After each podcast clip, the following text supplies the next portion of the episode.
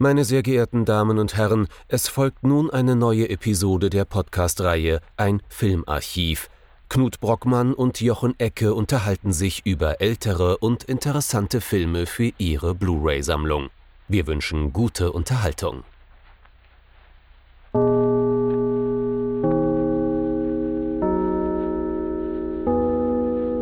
Hallo Knut. Hallo Jochen und hallo liebe Zuhörerinnen und Zuhörer zu einer neuen Folge unseres Filmarchivs. Wir kehren heute nach einer dann doch fast einmonatigen Reise nach Japan komplett zurück in die Heimat nach Deutschland. Und äh, es ginge kaum heimatlicher. Was haben wir uns denn angeschaut? Wir haben uns angeschaut Martha, ein Fernsehfilm für den WDR von Rainer Werner Fassbinder aus dem Jahr 1974. Und jetzt anschnallen, es wird ein wenig bürgerlich.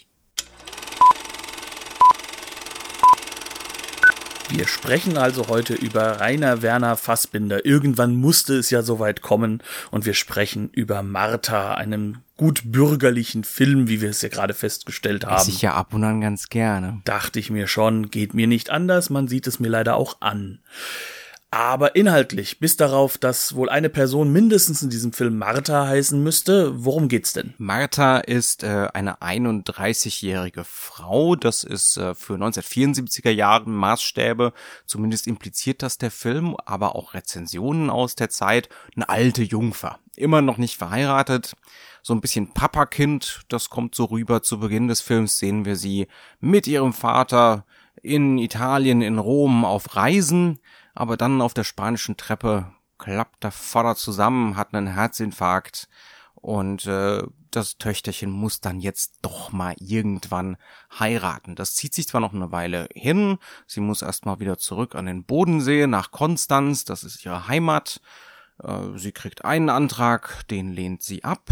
Sie bekommt einen zweiten Antrag von einem Herrn Helmut Salomon, seines Zeichens Ingenieur, der hauptsächlich Staudämme baut, äh, was natürlich auch höchst metaphorisch zu lesen ist, was da so alles aufgestaut wird in diesem Film und sich dann irgendwann Bahnen brechen muss. Und diesen Antrag nimmt Martha dann an. Hauptsächlich mal, weil dieser Helmut Salomon ein ziemlich unangenehmer Zeitgenosse ist. Um genau zu sein, wird sehr schnell deutlich, der Mann ist Sadist, und zwar von der schlimmsten Sorte. So ein bisschen gefällt das Martha allerdings, bis es dann immer schlimmer und immer schlimmer und immer unerträglicher wird und der Film seinem unvermeidbaren, schrecklichen Ende entgegenstrebt.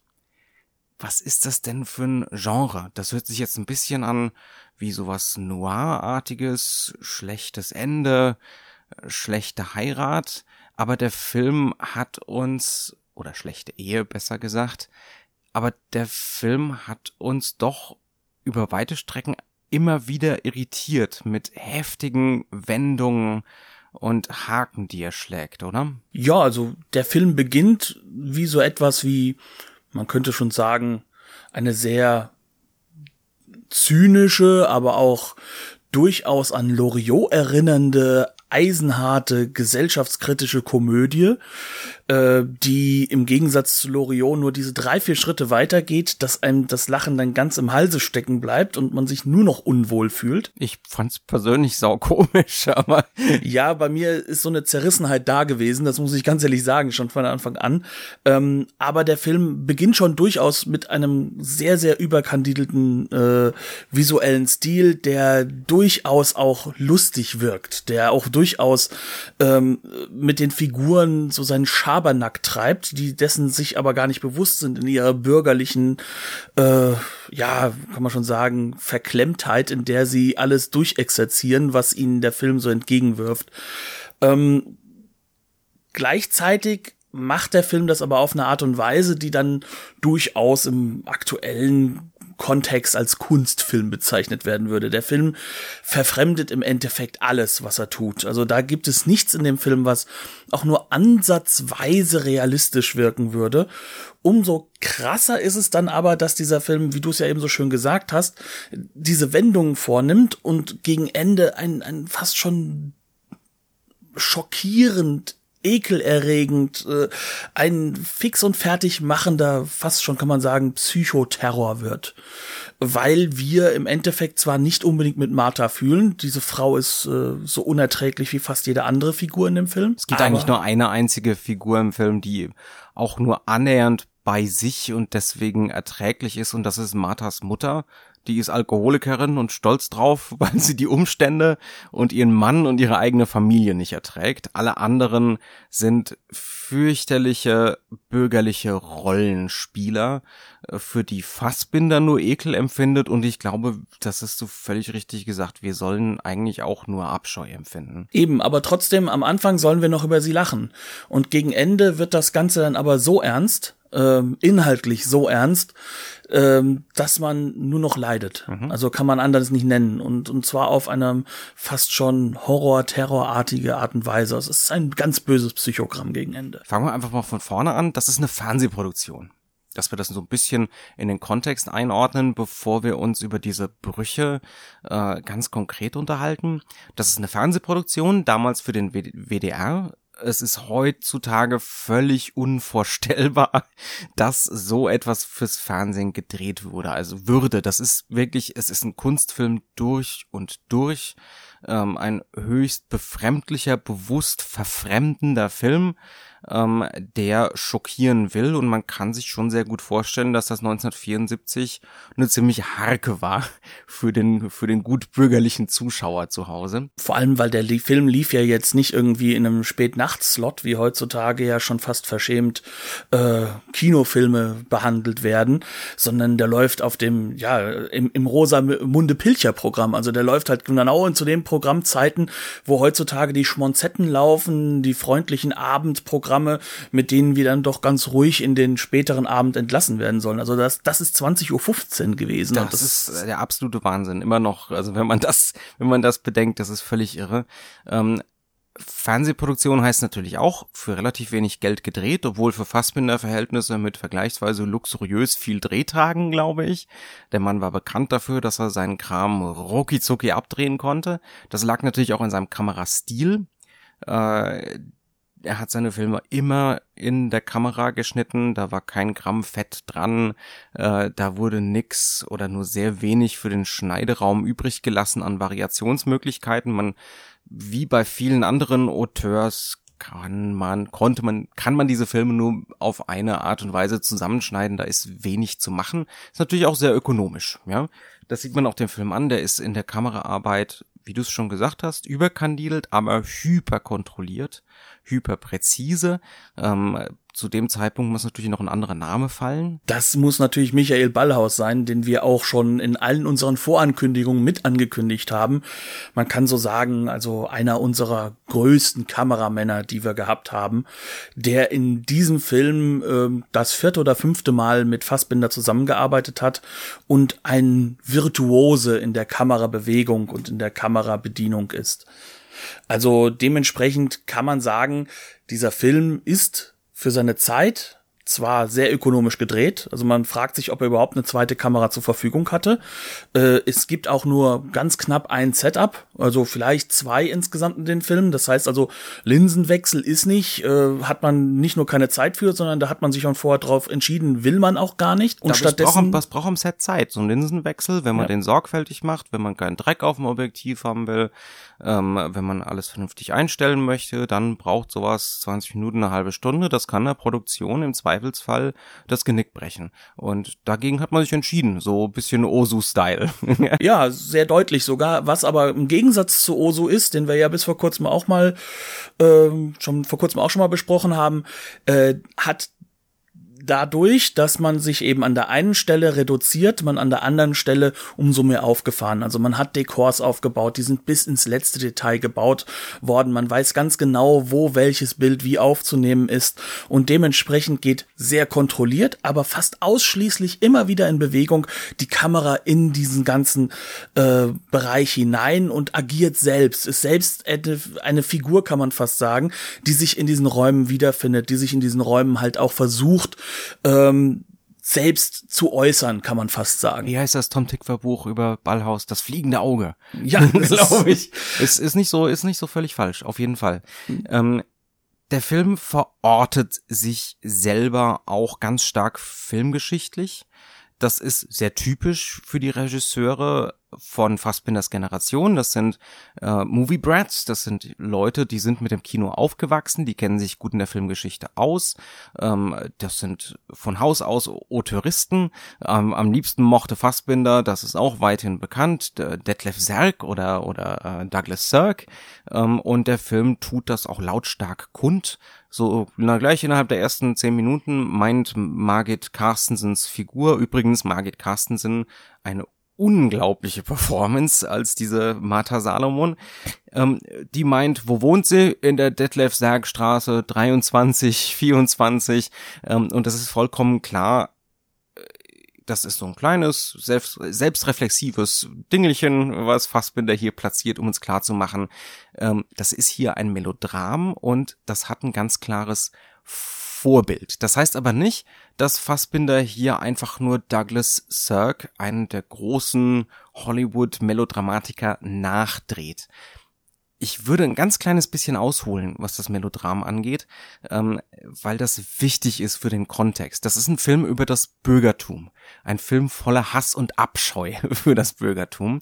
Ähm, und das Melodram ist die bürgerliche Kunstform schlechthin. Die ist, das Melodram ist zeitgleich entstanden mit dem Bürgertum ähm, Ende des 18. Jahrhunderts und kam dann zu seiner Blüte im 19. Ähm, das ist die Theaterform gewesen, in dem sich das Bürgertum selbst erfunden hat und selbst vergewissert hat, in dem immer wieder Szenarien durchgespielt wurden, wer wird Patriarch, war, wer darf die Heldin retten, wer besiegt den bösen, möchte gern Patriarchen, also immer wieder solche meritokratischen Szenarien durchgespielt wurden, die für das Bürgertum von unglaublicher Wichtigkeit waren. Also diese Selbstvergewisserung, ja, wir sind hier alle in machtvollen Positionen, wir haben Geld und so weiter und so fort. Das liegt aber nicht daran, dass wir wie der Adel das sozusagen weitervererbt haben. Nein, das liegt daran, dass wir uns das verdient haben. Ja, und ähm, noch dazu halt die übliche Gefühligkeit des Melodrams, das nach außen spielen und über Überhöhen von romantischen Gefühlen, aber damit auch wieder so einhegen, mhm. einkasteln, kodifizieren, konventionalisieren, die Liebe finden, das Glück äh, in der Unterdrückung finden, indem man sich in bestimmte Geschlechterrollen einfügt und solche Sachen. Ähm, also das sind alles Sachen, die für das Melodram ganz kennzeichnend sind.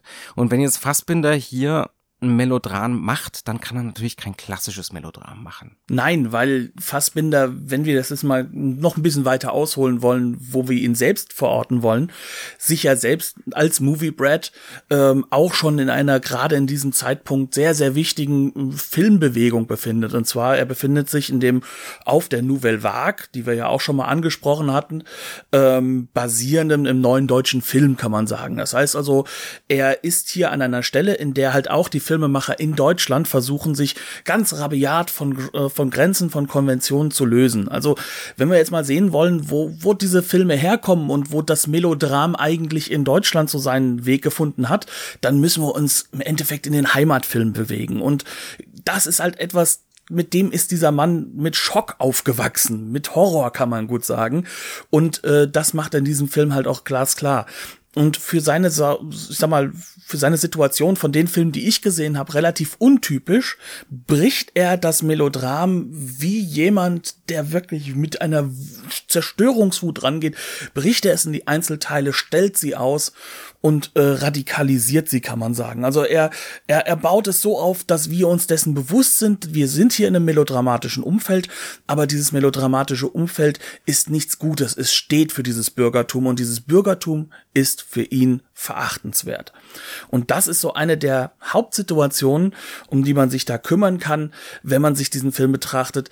Äh, wie macht er das? Wie stellt er das aus? Wie konstruiert er zum Beispiel Figuren, so dass das Ganze am Ende, im Endeffekt jetzt nicht wieder, wie es im Bürgertum üblich gewesen wäre oder wie es bei Douglas Sirk übrig, üb, üblich gewesen wäre, dass wir am Ende mit einem wohligen Gefühl der Selbstbestätigung auch hinausgehen ein wenig.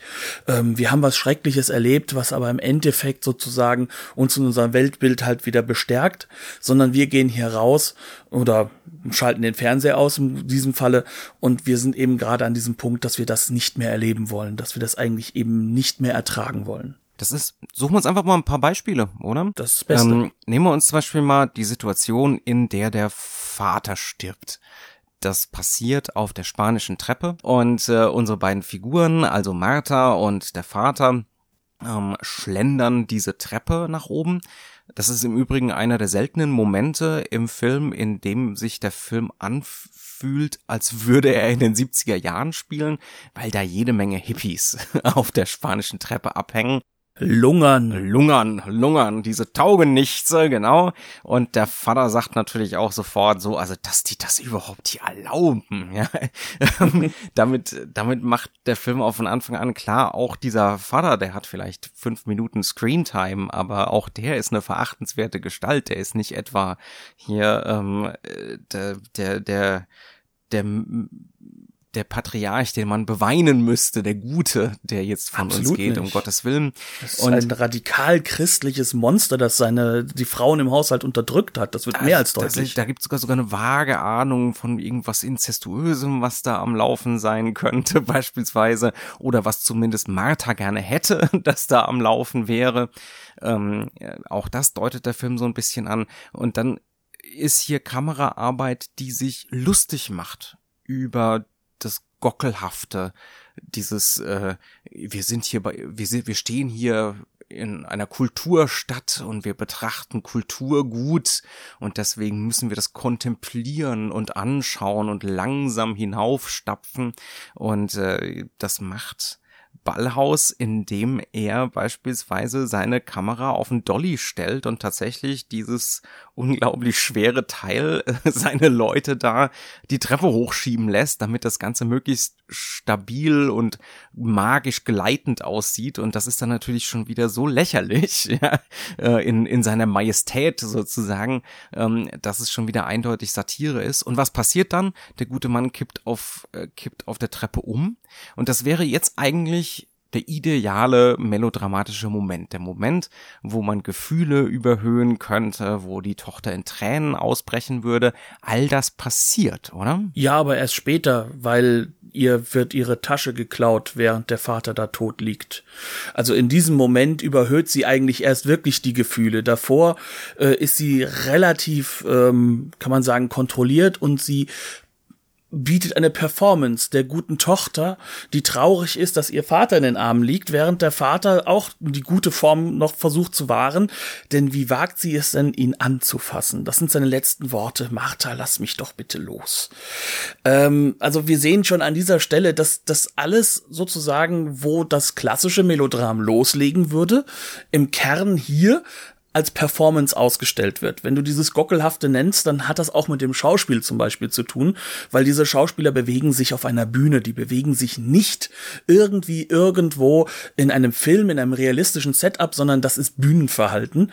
Und das ist durchaus bewusst so gemacht, dass sie halt eben dieses Performante hervorbringen. Und dieser Moment, in dem sie merkt, dass ihre Tasche und damit ihr Geld geklaut wird, also das Wichtigste in der Identitätsfindung eines Bürgerlichen, ähm, in diesem diesem Moment, da bricht es dann wirklich melodramatisch aus ihr heraus. Aber erst dann. Ja, das könnte jetzt natürlich entweder heißen, ähm, ihr ist es wirklich schade um das Geld. Oder sie verschiebt ihre Gefühle auf etwas, worüber man weinen darf im Bürgertum. Ja? ja. Ansonsten darf man ja öffentlich keine keine Gefühle ausstellen. Dazu, äh, dazu ist die Repression da. Also das sind so die Lösarten, die man sich da aussuchen kann. Ähm, aber an solchen Momenten sieht man, wie sich Fassbinder über das Melodram lustig macht, indem er ausstellt, wie es eben nicht die bürgerliche Gefühlswelt abbildet. Ähm, ja, also indem ja. er solche ganz kleinen Kurskorrekturen vornimmt. Fallen uns noch andere Beispiele ein? Also ich würde sagen, eines der schönsten Beispiele für auch dieses bürgerliche und bürgertumhafte und auch dieses, ähm, wo das Melodram, sag ich mal, ähm, sich dann inhaltlich dann dann doch anzubahnen scheint. Das ist so dieser Moment, in dem sich Martha auf der Hochzeit ihrer Freunde befindet, ähm, ihrer Freundin, um genau zu sein, weil dort sitzen wir nämlich vor dem Abendmahl, kann man fast sagen. Also das ist eine, eine Bildreferenz, die in ihrer Buntheit und in ihrer doch sehr, sehr radikalen Schmacklosigkeit ähm, eigentlich dem Original nicht gerecht werden würde, aber die halt natürlich eben an dieser Stelle schon, und da kommen wir wieder zum Bürgerlichen, es ist eine bürgerliche Referenz, die überhöht wird, ähm, wo wir aber auch an diese Stelle rankommen, dass man über Kindererziehung redet. Und äh, in dem ganz klar gemacht wird, ja, das hat ja auch, man, man muss ja auch mit Kindern ernst sein, man muss ihnen Liebe, aber auch Strenge entgegenbringen fördern und fordern. Genau. Man hat sich äh, ihnen aber auch natürlich hinzugeben und es ist vor allem wichtig, dass man, wenn man schon heiratet, auch das Thema Kinder nicht komplett zur Seite schiebt. Was nämlich der äh, Bräutigam gewagt hat. Und ähm, wenn wir uns das dann anschauen, wie diese Szenerie konstruiert wird, wie sie runtergedrückt wird, wie hier da kommt wieder Loriot, da kommen diese klassischen, aber nein, nein, so war das dann doch nicht gemeint. Ich möchte das dann nur so äußern. Ich stimme ihm natürlich zu. Solche, solche Floskeln dann kommen. Und ähm, diese Szene geht weiter, bis dann halt Helmut auftaucht, der Bruder des Bräutigams und der spätere Ehemann von Martha. Seine Majestät, Karl-Heinz Böhm. Genau, also das heißt, hier kommt Sissys liebster Kaiser und ähm, ein Schauspieler, der für seinen unglaublich unglaublich freundliches Wesen bekannt war und läuft mit seinen eiskalten Augen und seiner in Stein gemeißelten, klaren Freundlichkeit an, an Performance des Bürgerlichen durch die Umgebung lässt sich von jedem vorstellen, grüßt mal und nickt mal in jede Ecke und dann geht er hin und wird ähm, Martha bloßstellen, dass man sich doch schon kennt, was natürlich nicht schicklich ist. Und ähm, erster sadistische Akt der erste sadistische Akt. Auch der, schon wieder irgendwie geil. Ja, aber das Ganze wird dann halt natürlich so weit ausgenutzt, dass am Ende, ähm, nachdem die beiden sich dann auch noch wagen, nach draußen zu bewegen, ein sehr klassisches melodramatisches Bild. Man geht nach draußen, man unterhält sich, man öffnet sich, ähm, wobei hier im Hintergrund mit Sicherheit nicht realistisch gemeint immer wieder die Mutter ins Bild integriert wird ähm, bis dann halt die Mutter daran scheinbar ihren Schaden nimmt, nicht mehr anders kann und sich eine Überdosis an Tabletten verpasst und zusammenklappt. Auch diese, diese Annäherung ist aber auch sehr interessant. Also im, im klassischen Melodram wäre das eine Annäherung eine ganz sensible. Also ein man, Tanz. man ein Tanz, man öffnet sich, man offenbart, dass man eine Innerlichkeit hat, eine Gefühlswelt, aber bei dieser Annäherung, die passiert in den Bildern. Also die Bilder sind tatsächlich die wirken so wie in einem, äh, wie in einem klassischen Melodram. Das sind auch Bilder, die bei Ballhaus später fast eins zu eins in The Age of Innocence von Martin Scorsese genauso wieder auftauchen. Da gibt's genau fast präzise dieselbe Szene, zumindest. Ähm, also es gibt auch so eine so eine äh, so eine Partyszene, bei der sich dann die beiden Figuren ähm, Danny Day Lewis und wer war es nochmal Michelle Pfeiffer, glaube ich, ja. ne? äh, nach draußen begeben. Fast fast identisch, auch in der Bildinszenierung fast identisch. Nur bei Fassbinder öffnet sich hier keiner füreinander, um Gottes Willen. Im Gegenteil, der Karl-Heinz Böhm, also diese, diese Helmut Salomon-Figur, der offenbart einfach nur, dass er ein schreckliches Schwein ist, ein Sadist, ähm, der sich sofort an sie ranschmeißt, äh, sofort extrem grob ist ähm, und, äh, und das war's, so mehr oder weniger, ja. Ähm, und ihr auch sofort irgendwie einen Antrag macht. Ähm, ja, weil er merkt, dass sie selbst von sich sagt, dass sie nicht erwachsen sei und damit manipulierbar ist. Exakt. Sie ist empfänglich für seine Manipulationen.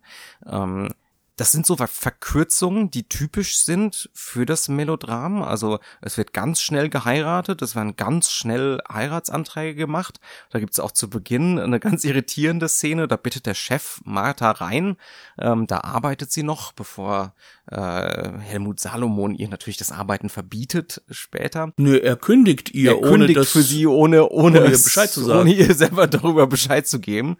Ähm, der Chef bittet also Martha rein, macht Martha einen Antrag. Martha lehnt ab mit den üblichen stark ich-bezogenen Argumenten und sie geht raus und der Chef bittet sofort die nächste Angestellte rein und macht der als nächstes einen Antrag. Und sie Also- sagt ja. Und sie sagt natürlich ja. Ähm, das sind natürlich, sind ja alles Märchen, märchenhaft, der schönste Tag des Lebens. also, Weil, das sagt sie übrigens auch, und das ist wunderbar ausgestelltes Bürgertum, sie sagt auch wirklich, er hat so ein schönes Haus. Ja. Und er ist so ein netter Mensch. aber ein das, guter Mensch. Das ist an zweiter Position, exakt. Also es, das sind solche Sachen auch in den Momenten, in diesen extremen dramaturgischen Verkürzungen, die so stark ausgestellt sind, dass sie in ihrer Lächerlichkeit, ja, ähm, da auch da macht sich Fassbinder wirklich ausgiebig über die Form, die er liebt. Ohne jeden Zweifel. Ähm, aber er macht sich sehr, sehr deutlich drüber lustig. Und ab einem gewissen Punkt dekonstruiert er auch ohne Spaß. Anders kann man es nicht nennen. Ja. Aber er macht es weiter. Also Es wird bösartig irgendwann. Ja. Genau, weil ähm, die Treppen, die äh, zum Beispiel im Melodram eine unglaublich wichtige Rolle spielen, sind hier in diesem Film nur noch die Wege zum Schmerz. Anders kann man nicht sagen, weil da geht's zum Schlafzimmer. Dort wird sie dann ja sadistisch Vergewaltigt. Vergewaltigt. Kein anderes Wort dafür. Anderes Wort kann man nicht finden, auch wenn sie das weiterhin Liebe machen nennt, ähm, was auch durchaus einer der, der vielen bitteren Momente sind in diesem Film. Ähm, und es ist auch weiterhin so, dass wir es damit zu tun haben mit dem, was du ja gesagt hast, äh, ein Kino der sich öffnenden und schließenden Türen. Also all diese Elemente bleiben ja drin und aber sie werden halt eben nicht Tür dafür auf, benutzt. Genau. Sie werden halt nicht dafür benutzt, irgendwo nur ansatzweise das klassische Melodram aufrechtzuerhalten, sondern um es zu unterlaufen und ab einem gewissen Punkt halt einfach nur, um zu zeigen, hier jetzt zerreißen wir den Vorhang komplett. Also im klassischen Melodram ginge es darum, tatsächlich den guten Patriarchen zu finden. Ja, also Ja. Hindernisse zu überwältigen, zu überwinden. Ähm, da könnte man sich zum Beispiel vorstellen, sie, äh, Martha ist eine Weile mit Helmut Salomon verheiratet. Sie trifft einen anderen. Das ist endlich der sensible, meritenhafte, äh, gut gestellte junge Mann, der richtig für sie ist. Ähm, und dann muss man sich natürlich das wäre vielleicht die Douglas Sirk-Variante, noch der Schande der Scheidung stellen oder so, was in den 70er Jahren wahrscheinlich noch eine Sache war. In den 50ern definitiv, als Douglas Sirk so seine großen Filme gedreht hat. Ähm, aber irgendwann käme dann man dann im Hafen der guten Ehe an und könnte sich endlich dem guten pa Patriarchen unterordnen. Ja? Ähm, der Film deutet sowas immer wieder links an und dann gibt's einen Autounfall und Spoiler, äh, der potenzielle neue Heiratskandidat ist tot. Äh, Und dann ist da natürlich noch die Tatsache, dass Martha eigentlich auch keinen tatsächlich sanften, sensiblen Mann will. Und da kommen wir halt einfach zu diesem doch etwas schwierigeren Konstrukt und auch dem, was diesen Film dann durchaus auch so unerträglich macht. Sperrig. und sperrig macht. Ähm, es gibt, das Opfer ist nicht sympathisch, das Opfer ist teilweise wirklich auch selbst masochistisch veranlagt und äh, fordert sozusagen diese Rolle mit ein. Also wir dürfen nicht vergessen, der Vater ist ein christlicher, herrischer, alles kontrollierender Patriarch gewesen, also ein negativer Patriarch. Und sie sucht auch viele Elemente des Vaters, zum Beispiel halt auch diese christliche Symbolik, die sich sogar dann in ihrem neuen Haus zeigt. Im alten Haus war es noch der aufgehängte Christus am Kreuze, im neuen Haus ist es dann die weinende Madonna. Ähm, sagt schon einiges aus wiederum. Da steht sie immer wieder drunter. Ja, ist, ja. also dass man halt sagen kann, dass sie nicht wirklich jemanden anderes sucht als eine Figur, die genauso negativ besetzt ist wie der alte Patriarch, ihr Vater. Und das wird in diesem Film immer wieder dargestellt, weil sie monologisiert sich. Also wir können auch darüber reden. Also der Film hat ja keinerlei realistisches Dialogsystem, kann man sagen. Also alle Dialoge oder auch Monologe fast schon, weil sie redet häufiger mit sich selbst, wenn sie im Dialog ist. Illusionistisches Schauspiel ist bürgerlich und deswegen abzulehnen. Ja, da kommt dann auch das Action-Theater vom Herrn Fassbinder wieder raus. Ähm, dass man einfach so sagen kann, äh, sie redet sich das dann auch alles so zurecht, dass es alles auch so zu sein hat, wie es ist, weil am Ende des Tages das klassische bürgerliche Dasein der Frau ist das Seufzen, ach, die Welt ist halt einmal so, wie sie ist und es ist natürlich auch ein Leiden. Aber sie es sucht so sich eine das Naivität. Leiden. Es ist auch ein Unverständnis, ein überhaupt nicht klarkommen in der Welt. Also es ist auch eine Figur, die zu einem gewissen Grad überhaupt nicht zugänglich ist. Also Nein. die man nicht verstehen kann. Ähm, man muss dazu sagen, Fassbinder verarbeitet hier biografisches, also die eigenen Eltern, um genau zu sein. Da sind Darauf wir wieder beim neuen deutschen Film. Da Genau. sind wir schon wieder genau in dieser Phase des Auteurismus. Und äh, das muss wohl tatsächlich so ein Verhältnis gewesen sein. Und solche Verhältnisse gab es. Jetzt würde man natürlich im, im Gegenwartsfeminismus immer wieder sagen, es mag ja sein, dass es solche Verhältnisse gab, aber es gehört eigentlich zur Pflicht sozusagen der Fiktion, weil sie es kann, Auswege zu zeigen. Ähm, daran ist Fassbinder aber in keiner Weise interessiert.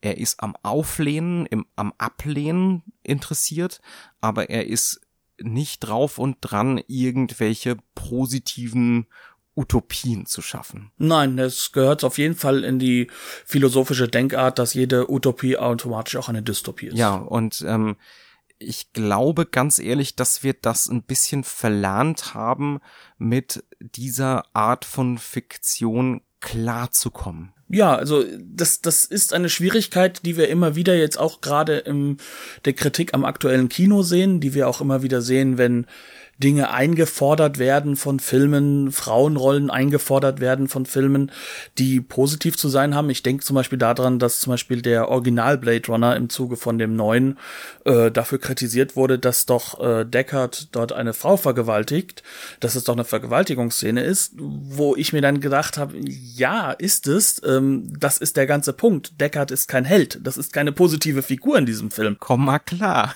Ja, äh, das ist nicht Komma klar, sondern ganz einfach, das ist halt auch noir, ne? Also hier gibt es nichts Positives und ähm, dass dem so ist, ist ein Realisieren, was durchaus gewollt ist, was bei Scott gewollt ist und was definitiv halt auch eine Sache ist, mit der hier gearbeitet wird. Es soll einen Anstoß geben. Das sind Filme, die können einen Anstoß geben.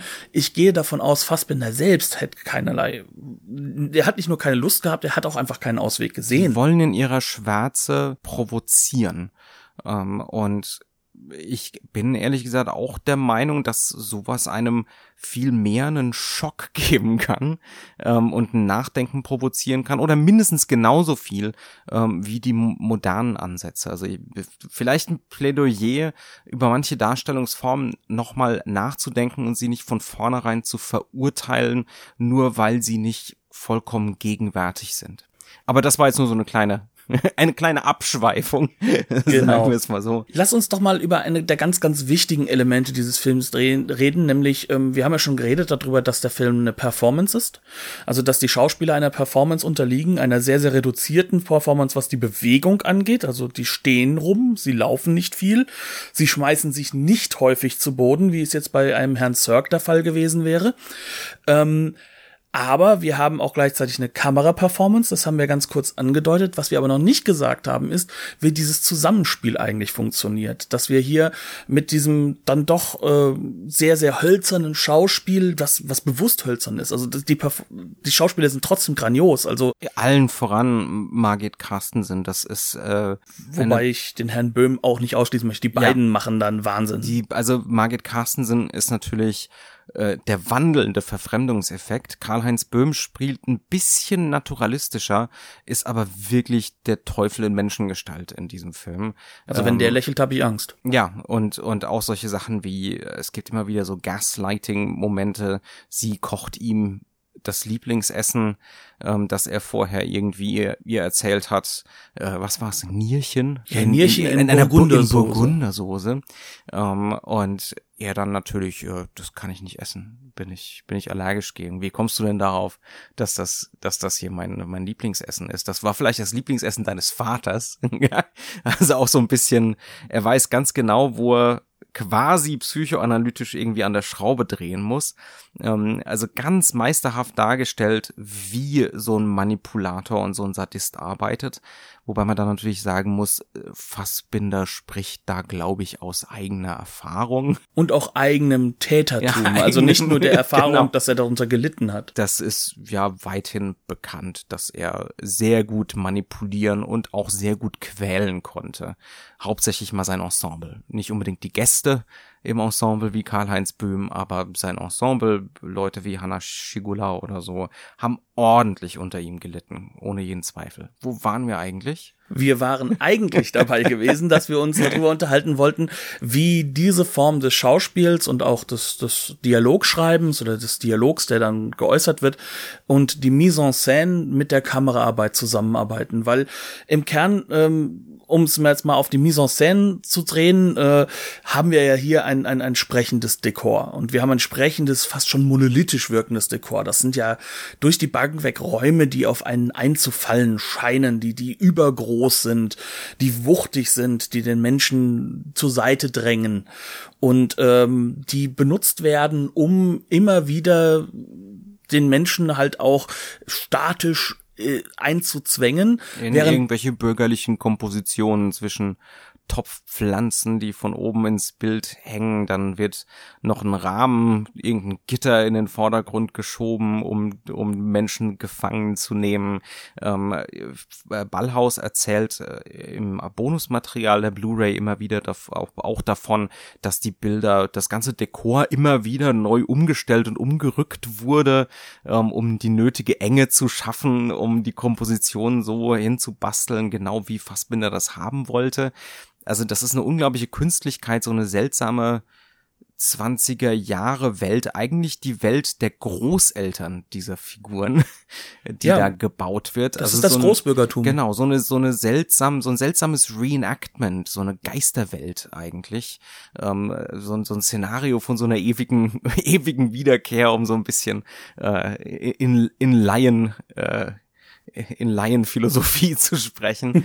ähm, aber ich glaube, darum geht's definitiv, ja. ähm, so ein Gespensterding da zusammenzubauen. Mhm. Und auf der anderen Seite dann mit dieser Kamera, wie wir schon gesagt haben, sehr dynamisch zu sein. Aber die Kamera macht das ja trotzdem auf einem sehr, sehr kontrollierten Level.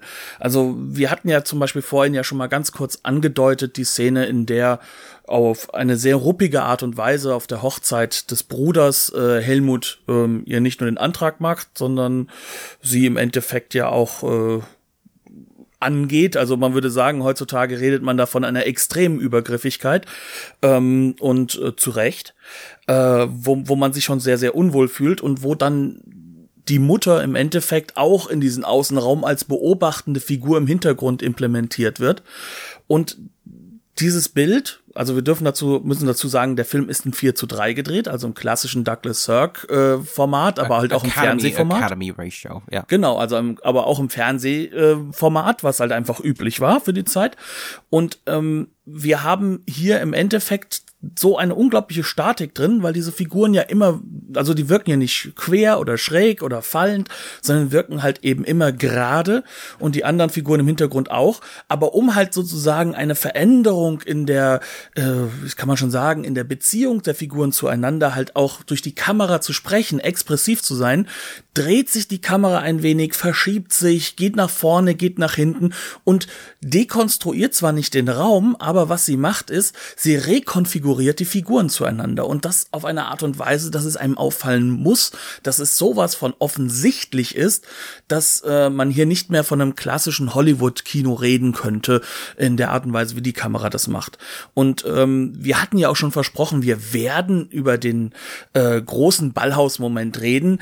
Also ähm, es gibt eine Sequenz, in der die Kamera quasi vollkommen ins Wirbeln gerät, nämlich in ihrem klassischen, wie man so schon heutzutage, heutzutage sagt, in dem 360 Grad Zirkel äh, oder halt auch dem Ballhaus äh, Ring oder Zirkel, das wird immer wieder anders formuliert, ähm, dass wenn sich nämlich das erste Mal vor der deutschen Botschaft die beiden Hauptfiguren begegnen.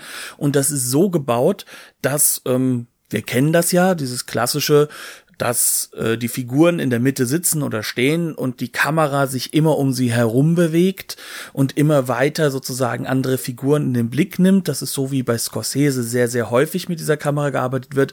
Aber hier ist es wirklich ganz radikal so, die beiden gehen dann da vorbei, die Kamera schwirrt um sie herum und sie drehen sich selbst als Figuren auch nochmal um 360 Grad währenddessen, sodass ein wahnsinnig verfremdetes, abstraktes und unglaublich schnelles Bild das entsteht. ist ein ganz seltsamer Taumel der natürlich erstmal eine ganz grundlegende narrative Funktion hat. Auch da wieder, Ballhaus in den Extras meint, Fassbinder ging es zuvorderst darum, einen Moment zu schaffen, an den sich das Publikum äh, 20 Minuten später, wenn Karl-Heinz Böhm das zweite Mal auftritt, dann auch definitiv wieder erinnert. Also Fassbinder mit anderen Worten, als Künstler, war genauso Pragmatiker. ja, also das, mhm. das darf man nie vergessen. Wir, wir reden ganz stark immer über Künstler äh, und es geht um hoch, hochtrabende Interpretationen der Kunst, es geht um philosophische, ideologische Lesarten. Zuvorderst sind das schon Geschichtenerzähler. Zuvorderst sind das Leute, die an ihr Publikum denken. Ähm, und zuallererst mal ging es fast wieder darum, was optisch Eindrucksvolles zu schaffen, woran man sich erinnert, damit man sich an Karl-Heinz Böhm erinnert. Das heißt also, wir haben erstmal das eherne Hollywood-Prinzip, ein starker erster Eindruck für die Figur von Karl-Heinz Böhm, und zwar gar nicht durch Dialog oder durch Handlungen, sondern nur dadurch, wie sie offensichtlich die Welt von Martha, wie er durch die Welt von Martha durcheinander wirbelt, wortwörtlich. Ja. Aber dann ist es genauso, wie du sagst wenn es 180 Grad gewesen wären, jo, dann wäre es der Standard gewesen, sozusagen. Aber bei den beiden Herrschaften müssen es natürlich die 360 sein und nochmal der, der Dreh um die eigene Achse für die Schauspieler. Und zum Schluss hin sieht man sogar noch, wie äh, Karl-Heinz Böhm ein bisschen arg den Fuß hebt, weil er über die Schiene steigen muss, ähm, ist auch definitiv im Bild. Man fragt sich, ob es gewollt ist oder ob es einfach der Eile geschuldet ist. Vielleicht ich glaube eher der Eile. Eher der Eile geschuldet wahrscheinlich und dem Drehtempo. Aber es ist ein unglaublich künstlicher Moment. Ja, also es ist, es hat wirklich auch wie so vieles in diesem Film rein gar nichts Naturalistisches. Äh, es wird zum gewissen Grad die Virtuosität dieser Kameraarbeit ausgestellt, der, der Aufwand, der dafür betrieben wurde. Ähm, es wird die, die reine ästhetische Qualität dieser Desorientierung durch diese fliegende Kamera ausgestellt. Also alles so selbstreflexive Momente, die da so aufeinander prallen. Einerseits das rein Narrative, ja, das, was mhm. wirklich unbedingt gebraucht wird. Andererseits ausgestellte Ästhetik, ähm, sogar ein richtiger Bruch mit der Illusion in diesem Moment. Ähm, also wenn immer wieder von diesem 360 Grad Ballhausdingern geredet wird, das ist nicht nur eine technische Frage. Nein, absolut nicht. Aber ähm, da sind auch noch so zwei, drei Dinge, die ich dazu noch erwähnen möchte. Zum einen, was du ja eben gerade schon schön gesagt hast, es waren erstmal auch Handwerker oder Leute, die an ihr Publikum denken. Vor allem, wir haben es hier mit Rainer Werner Fassbinder zu tun, einem der Autoren des deutschen Films. Also Autorenkino hat man ja gerade für Leute wie ihn als Begriff erstmal geprägt. Aber trotzdem, ein, ein Michael Ballhaus hat einen ganz, ganz großen und wichtigen Anteil daran und man merkt halt einfach, dadurch, dass er das halt ja auch zu Scorsese oder anderen Regisseuren weiterzieht, auch Regisseure, die ähm, auf sich selbst reduziert werden, wenn man über ihre Filme guckt, das hat schon noch einen weiteren Künstler hier. Also das ist schon mehr als nur einer, der das macht. Das ist so eine der Sachen, die man so ein bisschen auch wirklich bei diesem Film mit rausnehmen kann und das bei einem kleinen TV-Film in Anführungszeichen. Produktionsdesigner Kurt Rabe, ne? Genau, Raab. Ja. Raab, Raab, nur Raab. Raab. Ähm, ohne den. Nein, wäre ähm, nichts. Ja, ja. Also im Endeffekt ähm, kann man sagen, dass diese Kamera äh, hier wirklich eine ganz, ganz wichtige Rolle spielt, halt auch wiederum in diesem Verfremden, in diesem aus dem Realistischen herausnehmen. Gleichzeitig ist es aber auch die Kamera, die die verschiedenen, ähm, kann man ja schon sagen, Neukonstruktionen baut, die aber halt auch die Figuren immer neu und auf immer andere Art und Weise innerhalb ihrer Mise en scène, also das heißt, Ka wie du es schön gesagt hast, in der Kamera geschnitten, in neue Rahmungen versetzt. Weil wenn wenn der Film eins ist, dann ist es ein Film der Rahmen, ein Film des, des Erdrückens, des Unterdrückens, des Auseinandernehmens. Und da kann man sagen, da wird ja selbst äh, ein, ein Charakter wie Helmut nicht rausgenommen. Auch der ist eigentlich in seiner eigenen Welt zerdrückt, ne? aber er weiß halt damit umzugehen und als Patriarch ist er derjenige, der wenigstens immer wieder versuchen kann, die Kontrolle zu übernehmen und diese auch immer wieder übernimmt und sich dadurch sozusagen sein Ego zu befriedigen. Aber trotzdem agiert er ja innerhalb eines von nicht von ihm, sondern von einem gesellschaftlichen Norm her gegebenen Regelwerks. Das halt melodramatisch durchstrukturiert ist. Ne? Ja. Also von dieser Idee der Suche nach dem guten Herrscher und den guten Herrscher gibt's halt nicht. Es gibt nur schreckliche. Ja, und das macht den Film sehr desillusionierend und äh, durchaus schwierig anzuschauen. Und ich denke, gerade jetzt für ein aktuelles Publikum ist es noch umso schwieriger. Ich glaube, in seiner Zeit hat dieser Film noch einen ganz, ganz anderen Impact gehabt, hatte noch ganz anders funktioniert, weil viele Leute dieses klassisch bürgerliche vielleicht dann auch noch besser gekannt haben. Da kann ich jetzt auch mal autobiografisch sagen. Meine Eltern sind welche gewesen, die haben sich vor dem schon blockiert. Also ich weiß, dass meine Mutter ein großer Fan von Fassbinder war.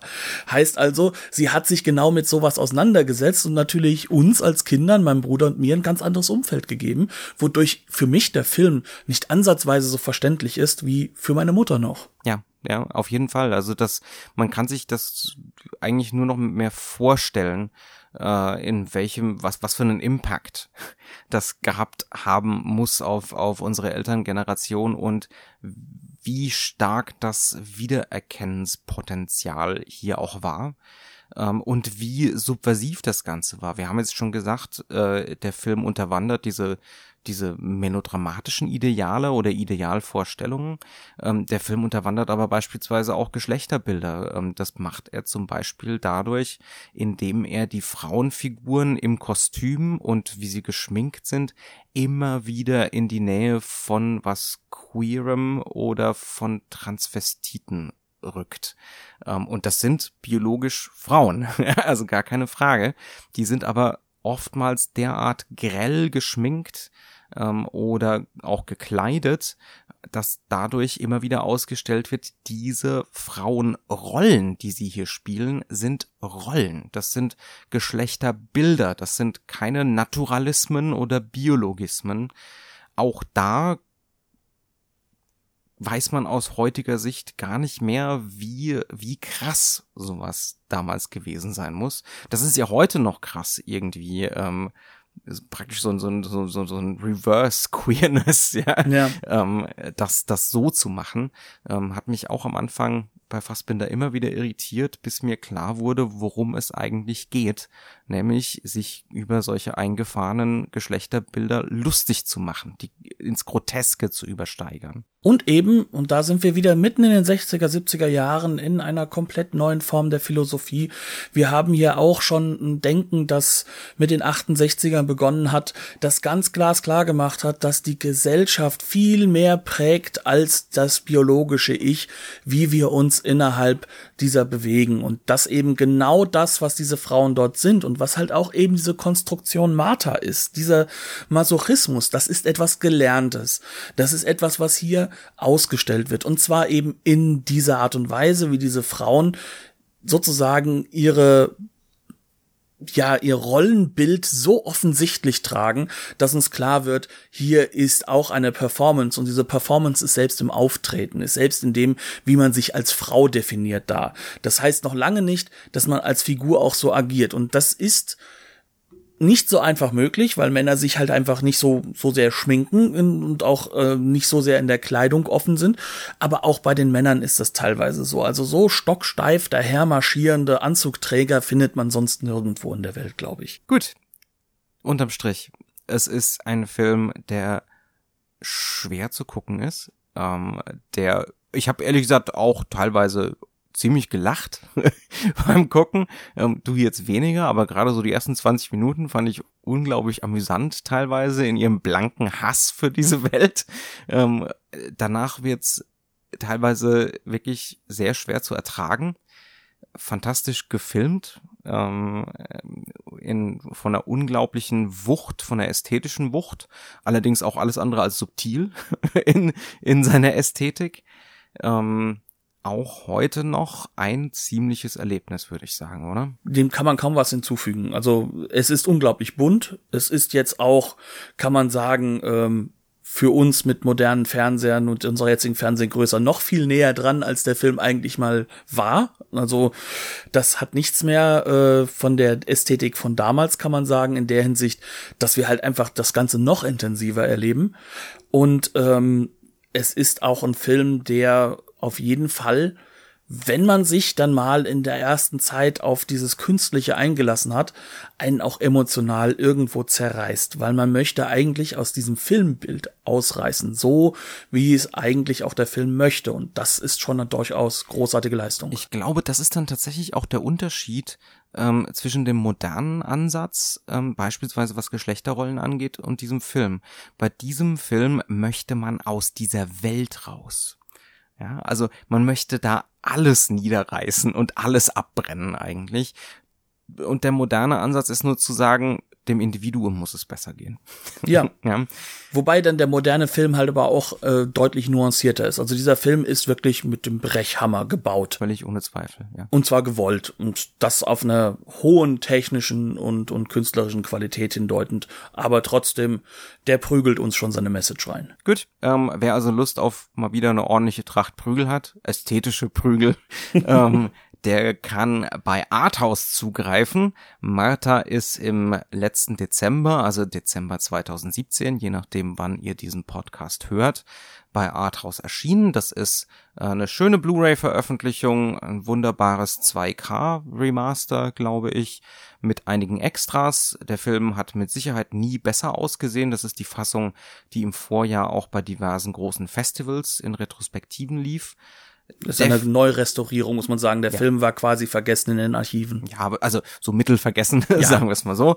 Ähm, und äh, definitiv eine Entdeckung wert. Alleine filmgeschichtlich, wenn man mal endlich die allererste Ballhaus 360 Grad Fahrt live sehen möchte, mag zwar nicht die erste 360 Grad Fahrt der Welt gewesen sein, aber trotzdem ein hochinteressantes historisches Dokument. Alleine dafür lohnt sich schon. Und ich würde sagen, wir verabsentieren uns dann mal bis nächste Woche. So ist es. Wir wünschen euch damit erstmal viel Spaß auf ähm, wahrscheinlich eher einer ästhetisch-intellektuellen Ebene mit diesem Film. Wir würden uns auch weiterhin freuen, wenn ihr uns da gerne auch mal wieder Feedback gebt, wenn ihr uns irgendwelche Kommentare schreibt, wenn ihr uns vielleicht auch eine Bewertung gebt, am besten auf iTunes. Das würde uns extrem weiterhelfen in unserem Sendungsbewusstsein. Und dann würde ich sagen, bleiben wir bis dahin. Macht's gut. Viel Spaß mit dem Film oder auch anderen Filmen und danke, dass, dass ihr euch das bis zum Ende angehört habt. Tschüss. Bis zum nächsten Mal.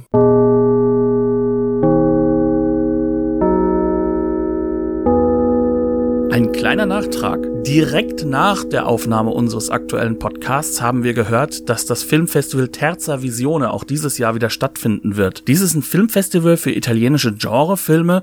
Da findet ihr dann berühmte Klassiker, wie letztes Jahr zum Beispiel Phenomena als 35mm Kopie, aber auch gut recherchierte, fast vergessene Filmperlen, die jetzt von diesen Experten, die das Festival ausrichten, in Kleinstarbeit zusammengesucht wurden. Und für dieses Jahr wurde auch eine Crowdfunding-Kampagne gestartet, über die wir euch berichten möchten. Ihr könnt mehr dazu erfahren unter www.startnext.com slash terza-visione. Dort könnt ihr erfahren, was es mit dem Filmfestival auf sich hat und dieses dort auch entsprechend unterstützen. Ich glaube, das ist eine gute Sache, die wirklich, wirklich wichtig ist für unseren Standort hier. Wir wünschen den Machern des Festivals auf jeden Fall viel Erfolg damit und werden auch dieses Jahr mit Sicherheit im Publikum mit dabei sein.